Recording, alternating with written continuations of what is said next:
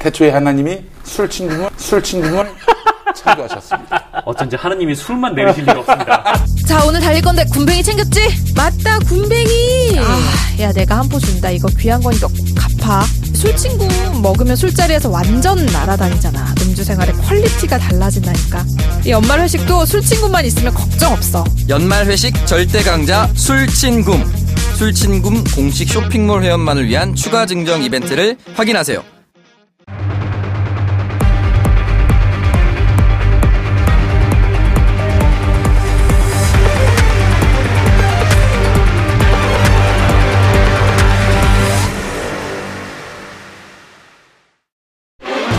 제천 스포츠센터 화재 참사 희생자들의 발인이 크리스마스인 이십오일에도 이어지며 주변을 안타깝게 했습니다. 지난 이십일일 제천 모 스포츠센터에서 대형 화재가 발생, 이십구명이 숨지고 삼십육명이 부상을 당하는 참사로 이어졌습니다. 인명피해가 커진 원인으로는 건물 불법 증주, 비상구 스프링클러 관리 소홀 등이 지목되고 있지만 불법 주차가 제이의 원인이었다 목소리도 큽니다. 불법 주차 차량이 소방차 진입을 가로막아 화재 진압 골든타임을 놓쳤다는 것. 고귀한 생명을 앗아가는 대형 화재 참사. 원인과 근절 대책은 없는지 살펴봅니다.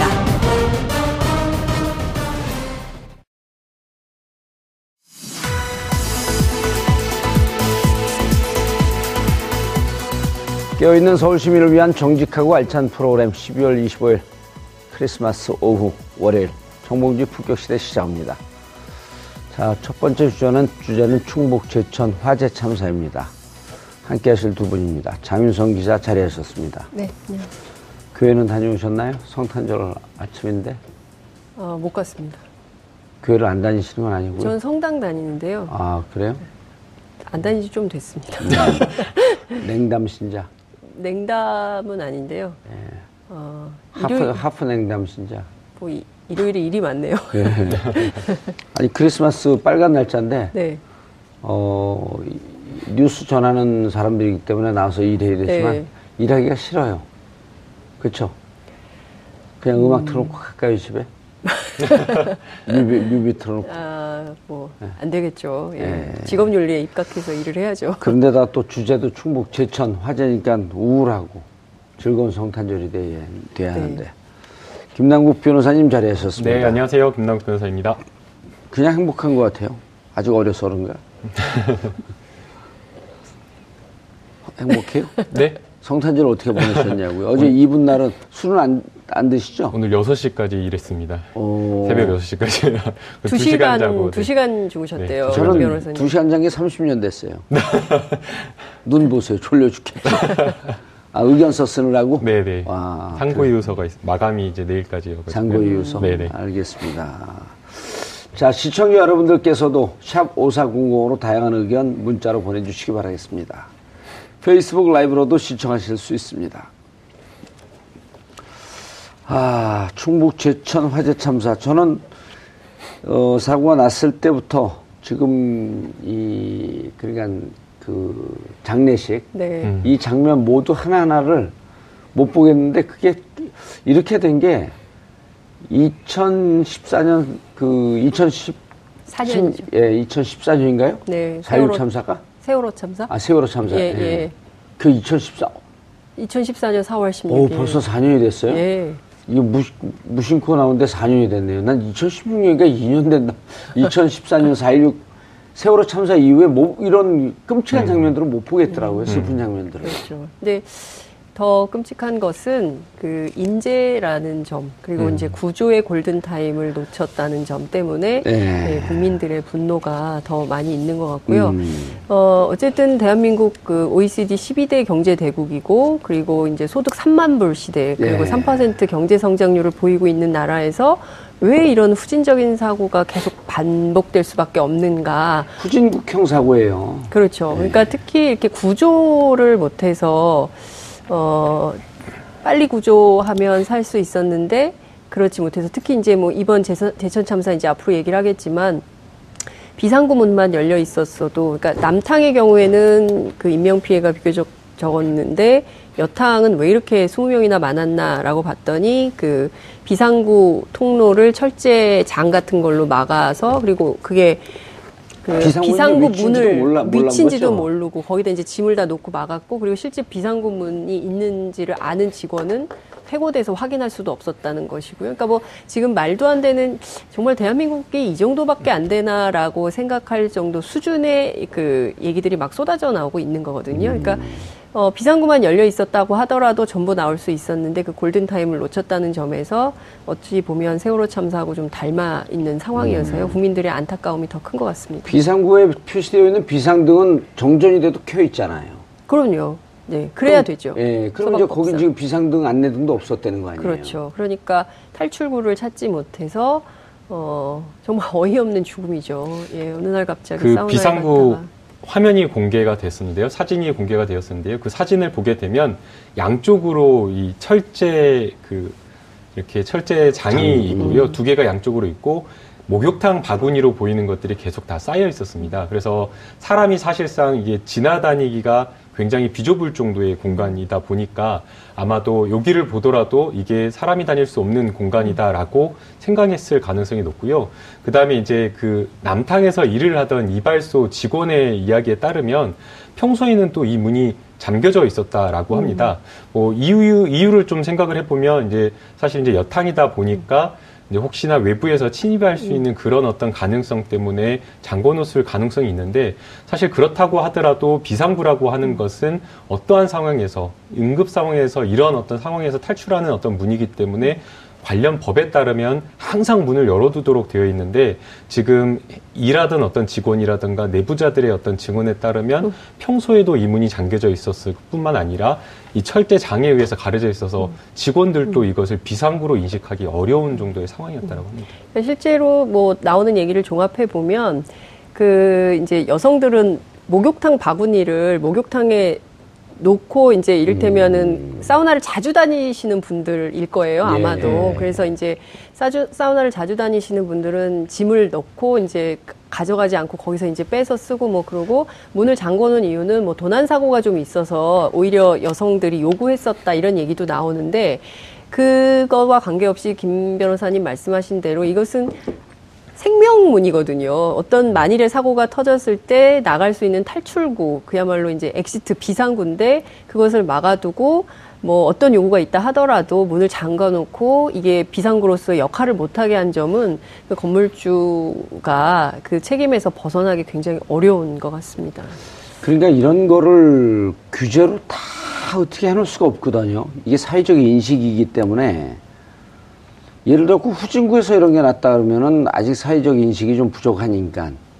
근데 우리 사회 같은 경우는 이제 서해 페리오, 그 다음에 대구 지하철 참사, 그 삼풍백화점 붕괴, 성수대교 붕괴, 세월호 참사, 대형 참사가 잊어먹을 듯하면 일어나고 잊어먹을 듯하면 일어나는 그런 안전 불감증 사회라고 하는 데에 대한 반성과 자괴감이 크잖아요. 네, 맞습니다. 그러면 건물, 그 소방 당국도 그렇고. 야, 하고 난 다음에 사후 약방문으로 누구 타다고 누구 타다고 하지 말고, 어찌됐든지 간에 그런 다중이 이용하는 시설에 있어서는 항상 비상구를 어떻게 확보할 것인가. 이런, 어떻게 고쳐지나요, 이런 게? 그러니까 사실 그 제도적인 부분이, 안전과 관련된 제도적인 부분이 조금씩 개선이 되고 있습니다. 음. 어, 다중이 이용하는 어떤 시설이라든가 큰 건물 같은 경우에는 아예 설계부터 이런 어떤 화재를 예방하기 위해서 비상구를 서로 다른 방향에 두 개의, 네. 두 개를 이게 설계를 하도록 되어 있기 때문에 사실 이 경우에도 비상구가 있다라는 사실만 잘 알고 있었고, 그 다음에 예. 이 비상구를 활용만 했다라고 한다면 사실은 이러한 참사를 막을 수 있었을 텐데요. 예. 이런 것들을 제대로 활용하지 못하는 그 의식이 따라가지 못하는 점이 음. 있습니다.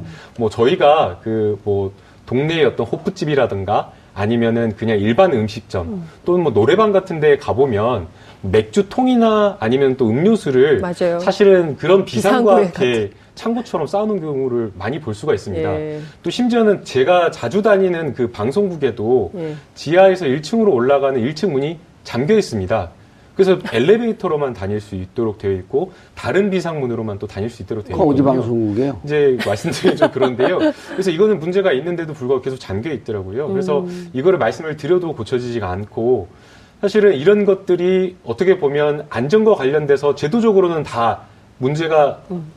없도록 다 되어 있고, 그 다음에 이런 것들에 대해서 시정감사나 이런 소방법과 관련된 지적사항이 나오면 시정하도록 되어 있는데도 불구하고 이것을 관리하는 그 건물주라든가 음. 시설물을 관리하는 사람들이 음. 의식 수준이 따라오지가 못하니까 문제가 있다라는 음. 생각이 들고요. 그렇기 때문에 뭐 안전과 관련된 제도적인 개선도 분명히 따라와야 되지만 사실상 더 중요한 것은 너무나 안전 불감증과 음. 관련된 그런 부분. 아. 설마 이런 일이 있을까? 음. 이게 그렇죠. 정말 생명, 아까 장윤선 기자님께서 생명문이라고 말씀, 말씀을 하셨는데 정말 그게 와닿는다 생각했는데 음. 평소에는 저희가 그것을 그냥 문이라고 생각하면서 그냥 안 쓰는 문이라고 음, 생각하고 음. 창고처럼 놔둬버리는데 그럴 것이 아니라 음. 이건 정말 생명문이다라고 생각하고 안전불감증에서 음. 조금 더 벗어나서 좀 의식 수준을 음. 좀 개선할 필요도 있어요. 근데 실제 우리가 살고 있는 아파트도 마찬가지예요. 아파트 비상구에 자전거 논집들 되게 많거든요.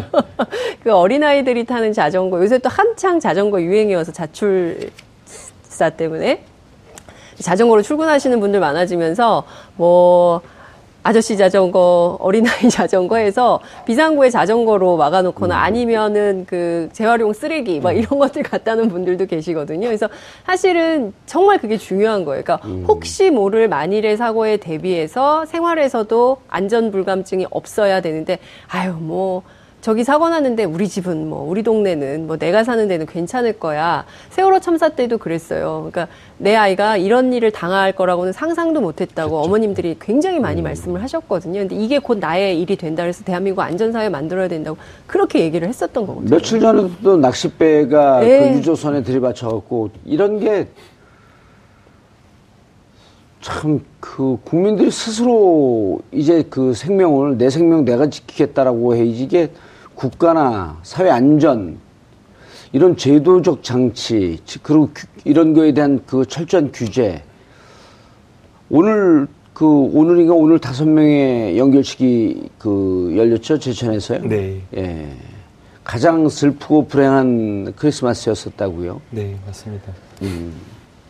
그 분위기를 좀 전해주시죠. 네. 그. 떡 좋아하는 남편을 위해서 어, 음. 이렇게 백설기를 챙겨간 뭐 이런 분도 계시고요. 그리고 어, 그 대학 합격한 딸, 그러니까 대학 가기 굉장히 어렵잖아요, 한국에서. 근데 예. 이제 대학에 합격한 딸을 위해서 조화를 놓은 아버님도 계셨고, 아이고. 그리고 그야말로 이제 통곡의 크리스마스였던 건데요. 그리고 음. 어, 삼 대가 한꺼번에 돌아가신 집도 있고요. 그리고 또, 뭐, 아르바이트 면접 보러 갔다가, 어, 이런 상황, 참변을 당한 경우도 있었고요.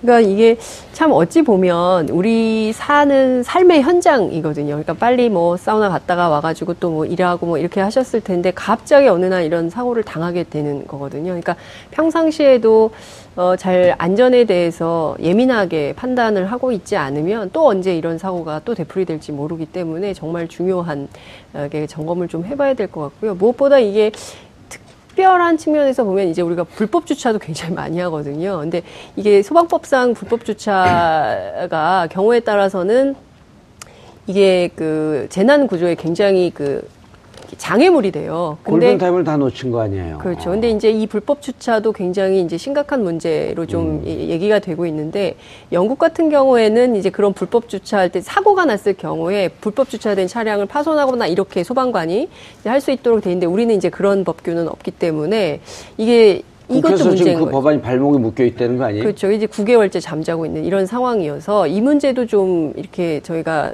어떻게 할 것인가. 그러니까 좀 큰 틀에서 생각을 해볼 여지가 굉장히 많이 있는 것 같습니다. 그러니까 일상이지만 일상이어서 그냥 무심결 지나갔던 이슈들에 대해서 한 번씩 점검해보고 우리가 아, 좀 이 점에 대해서는 좀 생각을 해보고 어, 정리 정돈이 좀 필요하겠다 이 생각을 좀 해봐야 될 것 같다는 예. 생각이 좀 듭니다. 화재 원인을 원인을 한번 들어가보죠, 김 변호사님. 네. 네. 예. 메탈 히터?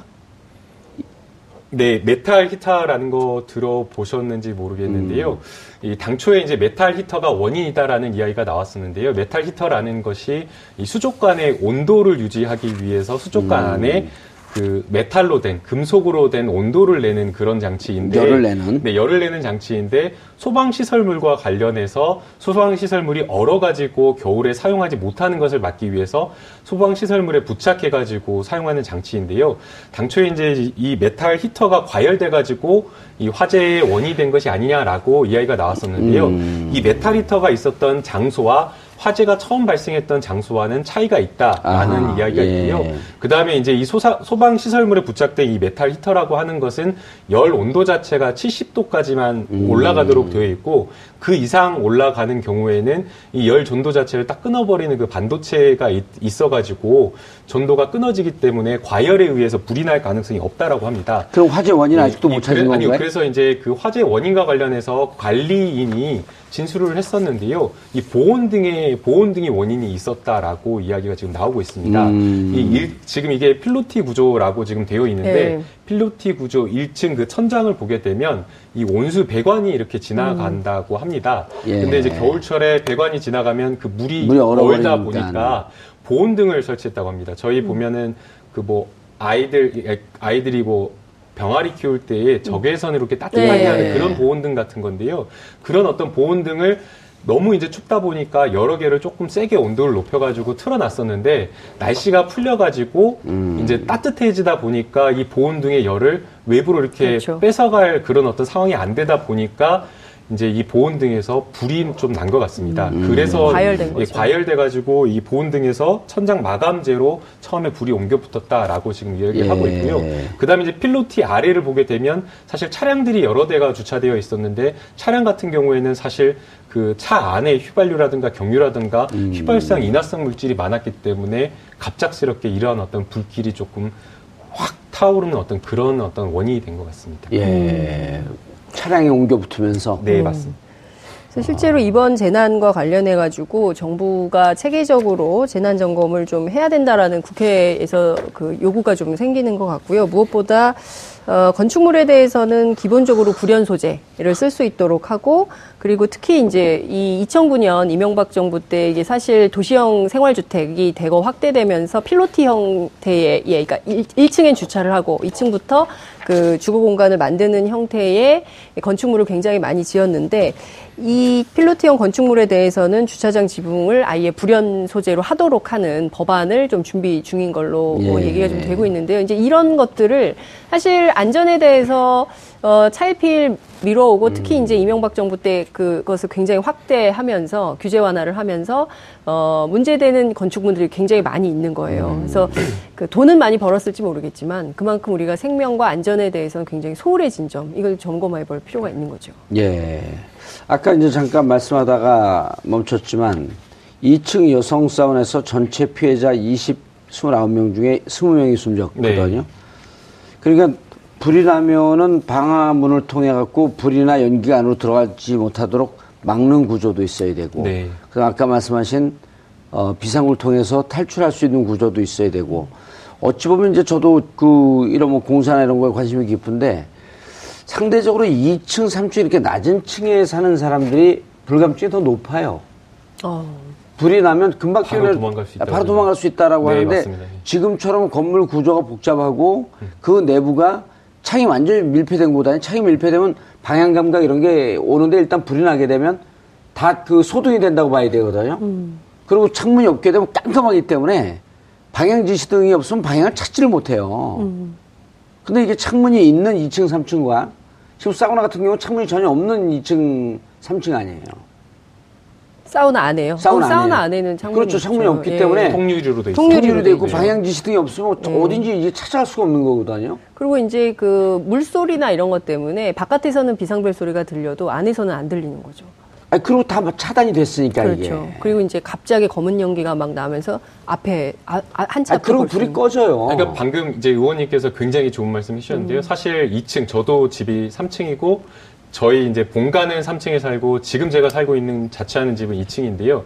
문제가 생기면 금방 아래층으로 뛰어내려갈 수 있다라고 생각을 하는데 그렇게 착각하고 사는 거예요, 사실은. 사실 이번에 그렇게 할 수가 없었던 것이 필로티 구조. 일 층에서 그 주차장에서 불이 나다 보니까 그 일 층 출입구로 해가지고 불과 유독가스, 메이안이라는 이런 것들이 확 올라오다 보니까 음.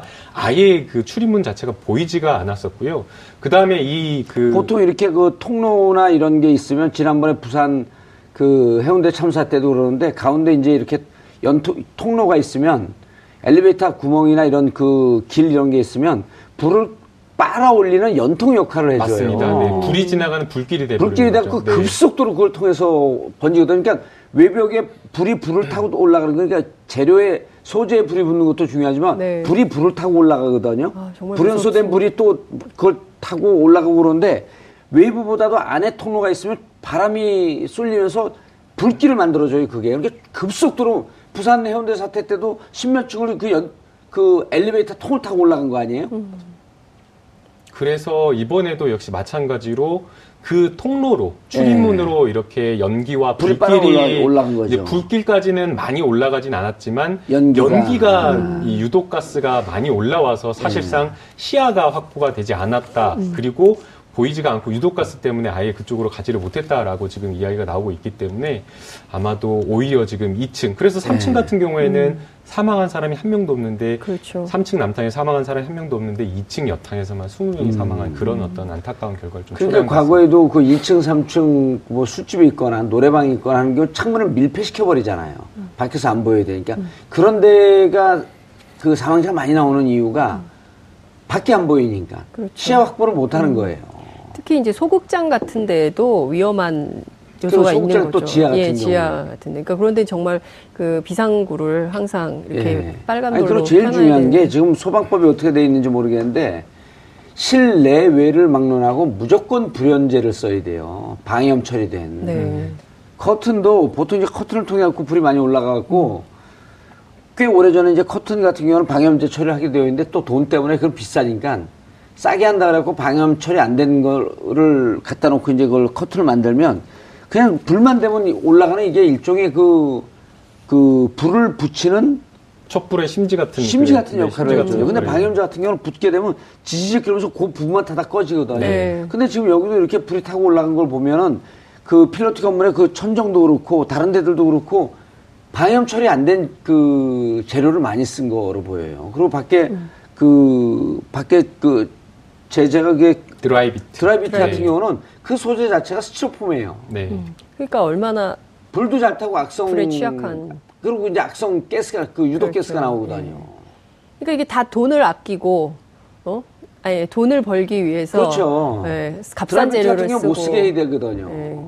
그러니까 그런 규제는 필요한 거죠. 그러니까 안전 예산을 확보하고 이렇게 그 국민의 생명과 안전에 거리가 멀도록 하는 그런 걸 소재를 쓰게 한다거나 이런 건 법으로 규제를 세게 해야 되는 건데 그걸 전부 풀어버리니까 그러니까요. 이런 참사가 계속 나는 거죠. 지금 이런 그 참사가 제가 보기엔 한 사 층, 오 층 정도 되는 그 원룸들 많잖아요. 요즘 이제 그럼요. 그 이십 대, 삼십 대 집 사기 힘들고 그러니까 원룸인데요. 네. 원룸 같은 경우도 창이 있는 방과 창 없는 방의 가격이 틀려요. 창 있는 아. 방이 조금 더 비싸요. 아, 그래요? 근데 창 없는 방이 네. 이른바 먹방이 무척 많은데 이런데 이런 그 만약 이런 먹방은 진영에 있는 거 아닙니까? 아니 먹방이라고 그러죠. 이제 그 불이 없, 그 창문이 없어. 창문이 없으니까. 창문이 없으니까. 음.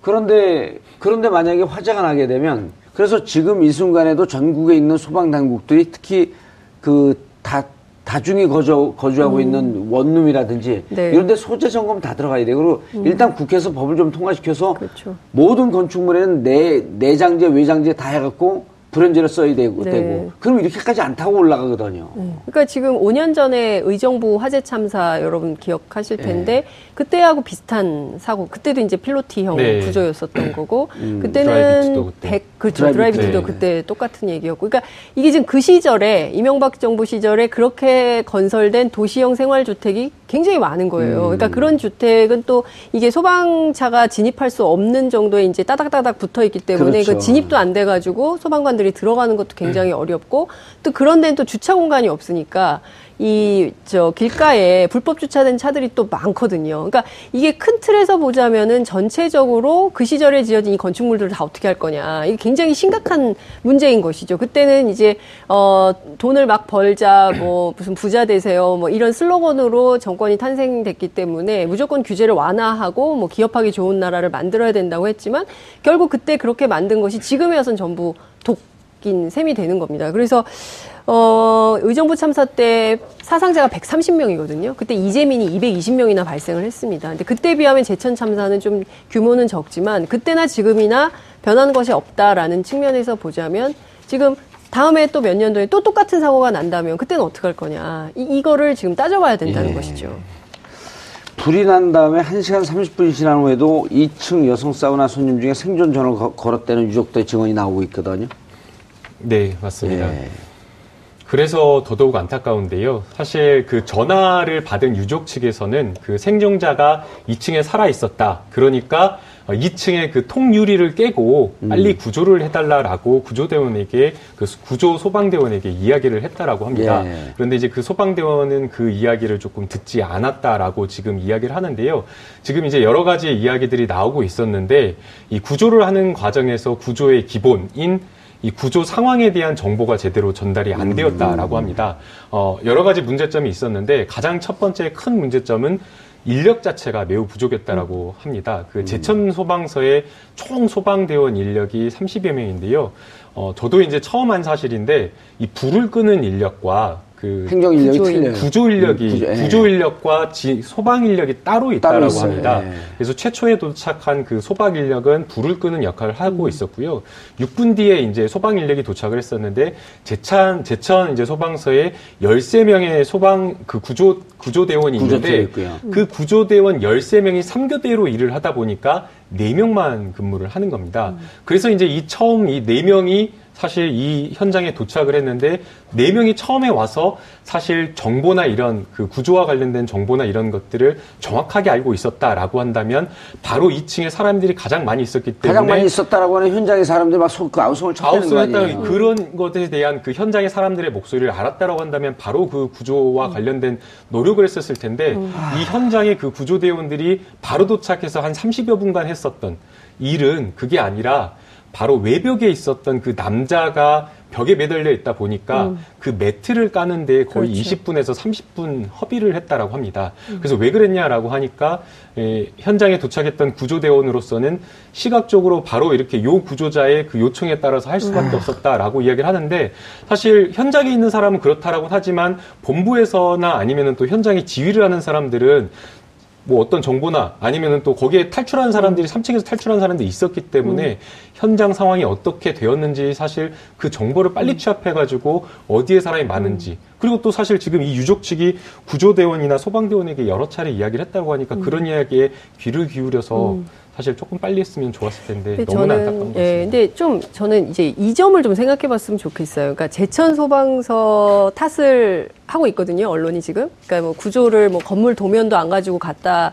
그리고 뭐 칠 분 사고 나고 칠 분 만에 도착을 했는데 너무 늦게 간 거 아니냐. 뭐 골, 그래서 골든 타임을 놓쳤다. 이제 언론의 비판이 쏟아지고 있는데 어, 지금 이제 그 앞서 김 변호사님 말씀하신 대로 구조 요원이 열두 명이라는 거예요. 그러면 네 명이 이분들도 억울할 것 같아요. 네 명이 이제 삼 교대로 돌아가는데 이분들이 화재 참사 전에 어디 있었냐? 고드름 제거 작업에 갔었다는 거거든요.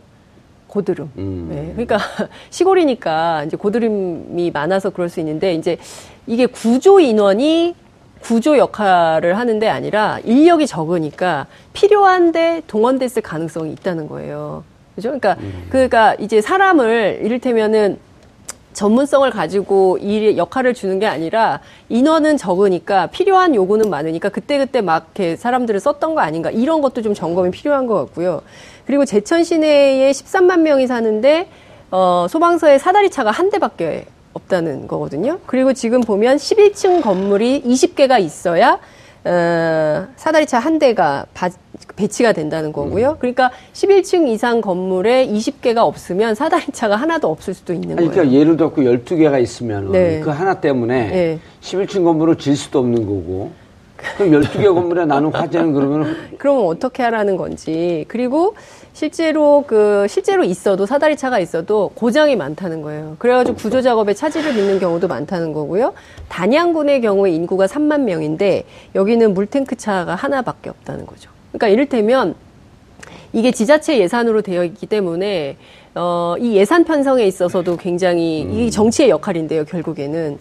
어, 그리고 정치인들이 이런 얘기를 한다는 거죠. 소방에 필요한 정말 필수 안전 예산임에도 불구하고 유권자들이 그러니까 소방서에 사다리차를 하나 더 예산 편성을 하는 것보다 경로 경로당을 하나 더 짓는 것이 표에 도움이 된다. 그러니까 경로당을 더 짓는 거예요. 정치인들이. 예. 그러니까 이제 여전히 이것도 안전 불감증이고 이제 국민들이 아 뭐 막 물어보면 경로당을 지어주세요 이렇게 요구할 거 아니에요. 그리고 네. 이제 노인회관을 지어주세요. 그러면 경로당 짓고 노인회관을 짓고 이런 예산은 그러니까 평소에 잘 발생하지 않으니까 그렇죠. 배상 네. 안 하는 거죠. 그러니까 그건 당장 우리 그 주위의 어르신들이 가고. 그 사, 그분들이, 어 경로당 잘 지어줬네라고 하는 게 이제 구전되면서. 그렇죠. 그 사람 정치 잘한다. 있으니까. 이렇게 되니까, 네. 이, 이 정치가 이렇게 되는 거예요. 이제 그럼에도 불구하고 그, 그렇게 하면 안 되고, 우리가 이 안전사고가 발생하지 않기 위해서 이런 필수 예산들을 국가 차원에서, 그러니까 지방 예산 말고 국가 예산으로 안전 예산은 필수하게 동일하게 어, 좀 배치할 필요가 있는 거죠. 지난 예산 국회 때도 따져보면 어, 자유한국당 등 그 보수야당에서 이 막 왜 공무원 수를 늘리려고 하느냐라고 막 엄청 비판을 했잖아요. 근데 이 공무원 수가 아니라 우리 예, 안전과 관련된 소방 그리고 또 경찰 뭐 이런 그 집배원들 이런 분들 늘리는 거였거든요. 근데 그거를 반대한단 말이죠. 그러니까 이런 식의 정치 노름으로는 계속 되풀이 반복될 수밖에 없는 거예요. 이런 인재 사고는. 그 장윤선 기자님 말씀대로 사실 뭐 소방 인력이라든지 안전 장비가 부족하다는 부분에 대해서는 절대적으로 저도 공감을 하고요. 그러나 이제 이 부분은 제도 개선 차원에서 별도로 차원에서 논의돼야 될 문제인 것 같고 사실 이번에 제천 소방 그 구조와 관련돼서 문제점은 조금 있었던 그렇죠. 것 같습니다. 예. 사실 인력이 부족했었다라고 한다면 더더욱 그때 당시에 상황 판단을 제대로 해가지고 필요한 정말 필요한 적재적소의 사람을 투입해서 음. 일을 했어야 된다라고 생각이 됩니다.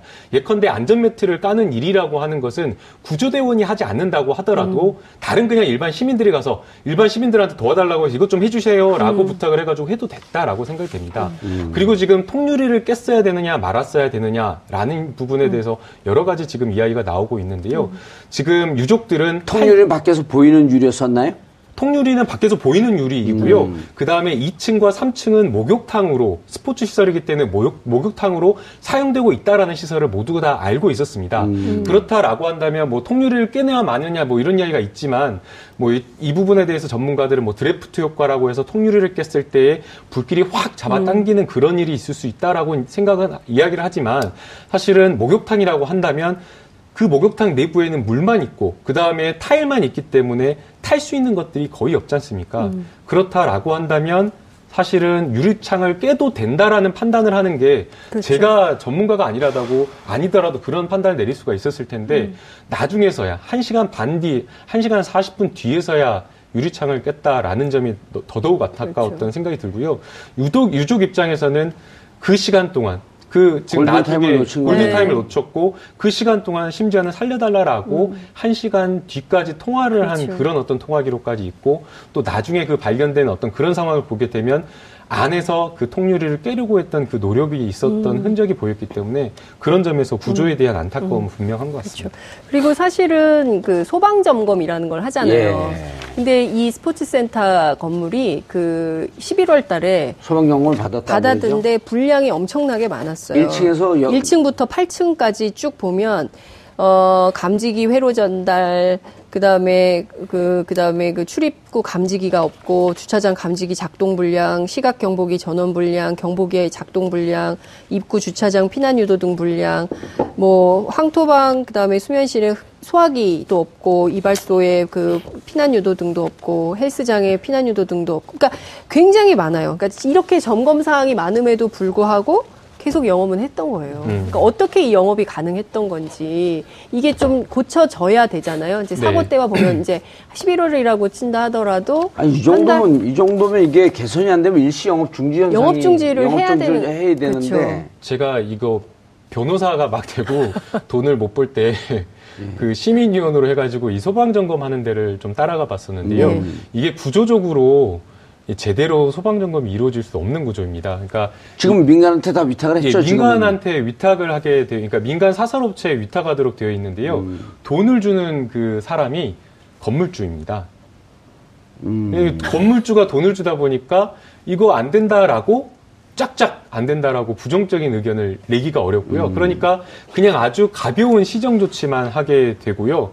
미비한 거 있으면 표시를 하지 않고 이거 잘하세요라고 하고 그냥 대충 넘어가려버리는 어떤 그런 상황이 돼버리기 때문에 사실 이 부분에 대한 그 시, 시검, 시정 점검도 어, 민간에게 넘길 것이 아니라 조금 더 관리를 엄격하게 해서 정말 소방시설 안전 점검과 관련된 부분을 위탁하는 것이 맞는지 부분도 제도적으로 조금 더 아니 건물주가 자기 건물에 대해서 소방안전 점검 돈을 주고 맡기는 거기 때문에 돈을 주고 맡기고 그러니까 이게 일, 일종의 그냥 그냥 이례적인 그냥 행사에 불과한 것이고요. 제가 보기에는 지금 이렇게 하고 있는 건물들 많을 거예요. 그렇죠. 예, 여기뿐만 아니라 잠깐 원룸 얘기했지만 원룸 같은 경우 사고 나면 위험해고 특히 이제 새벽 두세 시쯤에 그때 예. 다 고인이 잠들 때 그리고 특히 이제 원룸 같은 경우는 또 그 공사 날림으로 돼 있으면 누전 위험성도 높거든요. 누전 위험성 심각하죠. 그럼 누전은 바로 전기 그 화재로 연결되기 때문에 그래서 저는 그 이제 이렇게 민간으로 넘어 넘어 민간 영역으로 넘어가는 게 의미가 있을 수 있어요.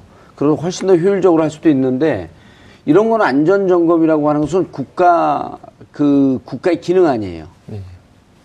근데 이, 이거는 화재로 연결되고 사람 생명과 연결되기 때문에 엄격해야 되거든요. 근데 민, 그 전에 이제 이걸 왜 민간을 넘겼냐면 공무원들이 이런 거 자꾸만 이제 민간인들하고 이렇게 네, 그 짬짬이하고 이렇게 네. 유탁하고 이런 것 때문에 네, 그랬는데 뒷돈 받고 뭐 이제 이런 그런 부분에 있어서 우리 사회가 많이 투명해졌잖아요. 네. 그렇게 되면 이게 심지어는 예를 들어 미국의 세, 그 세무조사할 경우에는 수사권까지 있고 네. 뭐 경찰 뭐 총도 차고 나가고 그러잖아요. 네. 그럴 정도로 엄격하게 해야 되는데 소방 점검이라고 하는 것은 아무리 엄격해도 이게 지나치지 않은 거고. 그렇죠. 아, 그리고 그 소, 점검 나온 사람들이 어, 그 전에 문제가 없었는데 왜 이렇습니까? 그러면 영업하는 데가 조금 힘들겠지만 음. 안전상으로 막아야 될 거 아니에요. 그렇습니다.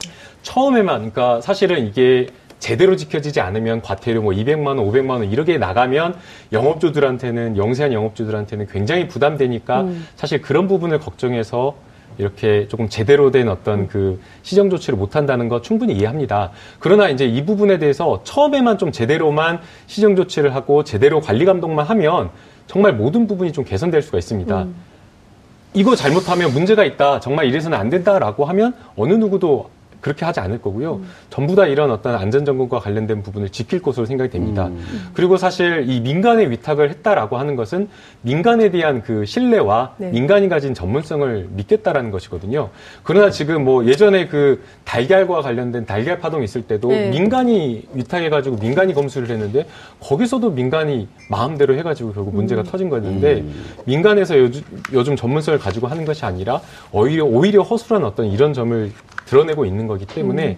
적어도 안전이라든가 먹거리라든가 생명이라든가 이런 부분과 관련된 부분이 있다라고 한다면 정부에서 아니면 지방자치단체에서 직접 이런 것들을 좀 챙기는 게 필요하지 않을까라는 공적 생각도 통제가 듭니다. 꼭 필요한 영역이라고 생각하고요. 그렇게 짬짬이 하고 이래서 우리의 생명을 안타깝게 예, 예. 보낼 수는 없는 거 아니겠습니까? 그러니까 이걸 그리고 정치권에서 정말 반성해야 되는 게 이제 이런 규제 문제도 그렇고 어. 제일 커다란 게 이제 이게 그 지방자치 예산으로 되다 보니까 그러니까 지금 문재인 대통령의 공약이 이거거든. 안전 그 소방안전청을 신설해서 네. 관리나 이런 것은 지방에서 하더라도 음. 예산은 전국적으로 통일적으로 들어가자. 네. 개인 안전 보호 장구 같은 경우가 서울 예산이 예를 들어 한 백삼십 원 연 백삼십만 원 되면 네. 강원 같은 경우가 제일 낮은데 한 십육만 원쯤 돼요. 음. 그럼 어, 한 한 그 십 배쯤 차이가 나는 거거든요. 네. 그럼 서울에 있는 소방, 그, 소방관은 좀 안전하게 불 꺼도 되고, 네. 강원도에 있는 분들은 이, 그 위험에 노출돼도 되냐고, 음, 되냐고요. 그렇죠. 그건 안 되는 거죠. 그 다음 소방관 배치 인력의 문제도 그렇죠. 네. 그러니까 이런 거를 중앙 집권적으로 음. 중앙에서 다 관리하겠다는 음. 게 아니고, 중앙에서 통일해서 통계를 일관적으로 관리하고, 네. 예산 문제도 확보하고, 네. 그러면서 모든 지역이 균등하게 좀 안전하게 그 할 수 있게끔, 네. 소방관도 늘리고, 네. 그러니까 국회에서 이번에만 이러기로 또 반짝할 게 아니고 예. 좀 지속적으로 안전 공무원들은 음. 좀 밀려나가야 될 것 그렇죠. 같아요. 그렇죠. 제가 이 말씀 꼭 드리고 싶은데요.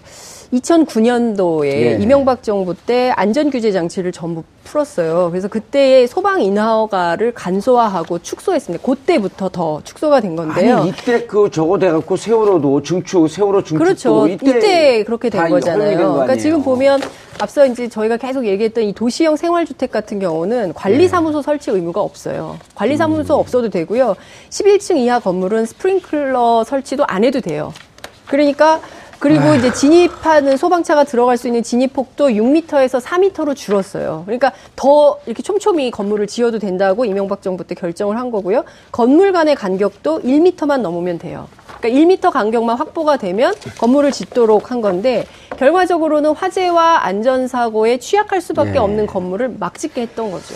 알겠습니다. 아, 그 즐거운 크리스마스 날 좀 불행한 소식을 갖고 말씀을 나눴고 영 기분이 안 좋지만 두 분 인사하시고요. 네. 예. 제천 화재 참사에 대해서는 어, 내 탓이다, 내 탓이다. 아, 이렇게 말할 수 있는 계제가 아닌 것 같습니다. 오천만 대한민국 국민 모두 어, 희생자분들에게 또 희생자 가족들에게 무릎 꿇고 사죄하고 다시는 이런 참사가 어, 벌어져서 안 되겠다라고 하는 국가적 결의를 다져야 할 것이라고 생각이 됩니다. 정봉주 품격 시대에서는 여러분의 소중한 의견 받습니다. 샵 오사공공으로 주제 맞는 다양한 의견 문자로 보내주시기 바라겠습니다. 백 원의 정보 이용료가 부과됩니다. 여러분은 지금 생방송으로 진행하는 정봉주 품격 시대와 함께하고 계십니다. 오늘 방송 좋았나요? 방송에 대한 응원 이렇게 표현해주세요. 다운로드하기, 댓글 달기, 구독하기, 하트 주기. 더 좋은 방송을 위해 응원해주세요. 그리고 이 부도 함께해주세요.